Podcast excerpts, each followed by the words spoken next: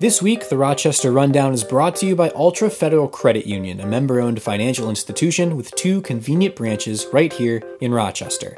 Altra is proud to support local independent journalism on Med City Beat. On this week's edition of The Rundown, we continue our coverage of Med City Beat's Town Hall Debate Series. Late last night, we finished our town hall with all six candidates vying for a spot on the Rochester School Board. If you have time, I encourage you to go to our Facebook page and watch the full debate. There was a lot of good discussion that took place. But for this podcast, we'll focus on the one question we believe that really distinguished the candidates from one another their opinions on having school resource officers present in Rochester's schools. Their responses coming up in just a few seconds. I'm Isaac Janes. It's Friday, October 9th, 2020, and let's get to the news. There are three school board seats on the ballot this year, with all three incumbents running for re election against a challenger. Keep in mind the school board does not set geographical boundaries for its seats, meaning all of the races will show up on every Rochester voter's ballot. But it's not as simple as just picking your three favorites, though. These are head to head battles, with each candidate hoping to win a four year term on the board. Each candidate was posed the same question regarding school resource officers, and this is how Sean worded it. I want to talk about the Rochester Police Department, which recently had talks with the district and the board about the use of school resource officers. This is as some schools across the country are heeding calls to remove officers from schools. To the candidates, what is your position on the use of police personnel in Rochester schools? Should the practice continue? Why or why not? The first matchup is for seat three between incumbent Deborah Seelinger and challenger Karen McLaughlin. Starting with McLaughlin, here's what the pair had to say on the topic of school resource officers provided by the Rochester Police Department in Rochester's public schools. Um, I take the position that I would not support keeping the SROs in the school in their current form. I would propose modifications to their current form so that, for example, they're not wearing uniforms. I don't think that that's necessary, but I do think that they play an important role in the school community in that uh, when people in the school, both students and staff have relationships with one particular officer. That officer gets to know them, the officer gets to know the building, and can be responsive to the needs in that community.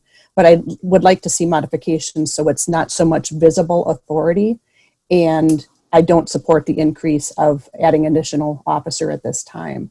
This was Seelinger's response. I think there's still some some unanswered questions, and you know my recommendation to the superintendent is that we circle back and look a little bit more closely at that data.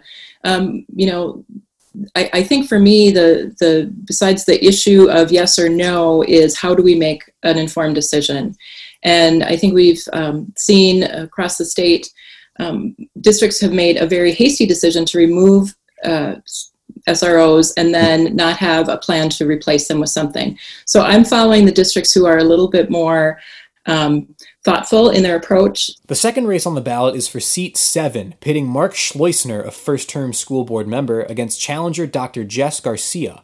We'll play both the responses to the question, starting with Schleusner. Like uh, Karen had mentioned, I'm, I'm, certainly not in favor of keeping them in their uniforms. That, that's just an intimidating presence by somebody who is not trying to be intimidating. As we had our study session, it was interesting listening to the stories. And my take coming out of that is they're basically filling the roles of social workers, even though they're not social workers. And as you know, Deborah had mentioned, what we have seen in other districts where it's been augmented or adjusted is at least pairing the social workers with the police officers. Uh, so at this point in time, I'm left wondering, after hearing the stories from the police officers of working as social workers, um, why we just don't have the social workers there instead. A note before we start Dr. Garcia's response. There is some minor mic interference at the end of her quote. If you've had to work Zoom calls over this pandemic, you know how touchy it can be sometimes. So, in terms of this specifically, I believe an effective change needs to be made. Um, as everybody's kind of mentioning in this recent study session, there were law enforcement officers as well as staff throughout the district who were providing uh, anecdotal evidence. And even though they were they were making the point that we should keep SROs in schools, what they were also really saying is that there is a reported increase in mental health needs for the students uh, this year in particular. So if a mental health response is what the students need, that's the type of response we should be sending. Finally, our last race is for seat one between Don Barlow, another first-term incumbent, and challenger Justin Cook. We'll start with his response their training is is optimal for um, de-escalation and so forth, and that they're um, they're dedicated to um, the best outcomes possible for our students. Um, I just want to stress that that is not the most relevant uh, issue to uh, to focus on here. Um, it's never been about whether the individual school resource officers are good, bad, or or, or indifferent. Um, uh, I think it is absolutely the case that the school resource officer program is good for the police department, that the officers Okay. themselves are very good. Um, but the issue is what is in the best interest of our students and bringing out their full potential. And at this time, I don't think that continuing to keep school resource officers in the school is in their best interest. And this is what Barlow had to say. Uh, with uh, school resource officers comes a great responsibility. The majority of uh, referrals which uh, Rochester Public Schools has made these past two years have been non-criminal offenses. Well, I say non-criminal. Uh, they were misdemeanor offenses: alcohol, tobacco, uh, you know, paraphernalia, drugs. And even at our study session, I asked uh, the captain in charge of the community uh, policing was that a proper use of policing and he said no and and so these are things that we uh, together need to rethink and uh, perhaps address the issues of mental health as has been suggested This is just a tiny, tiny snippet of what was a 90 minute forum covering topics from distance learning to school start times to district wide choice schools like Friedell and Lincoln. The full live streamed video is available to watch right now on our Facebook page. We'd like to thank our members for their support as well. It's them that makes it possible for us to host forums such as this. And now, a word from Altra Federal Credit Union. The Med City Beats Rochester Rundown is sponsored by Altra Federal Credit Union. Whether you are in the market for a home mortgage, car loan, or are simply looking for a trusted brand to manage your money, Altra is here to help. Unlike large privately owned banks, Altra is a credit union owned by its members, allowing it to reinvest profits in its stakeholders, employees, and the communities in which it operates. Among its key priorities, promoting financial literacy to local youth through the Altra Foundation. To learn more about how Altra can help you live your best life, visit altra.org. And now a brief look at the top headlines from MedCityBeat.com this week.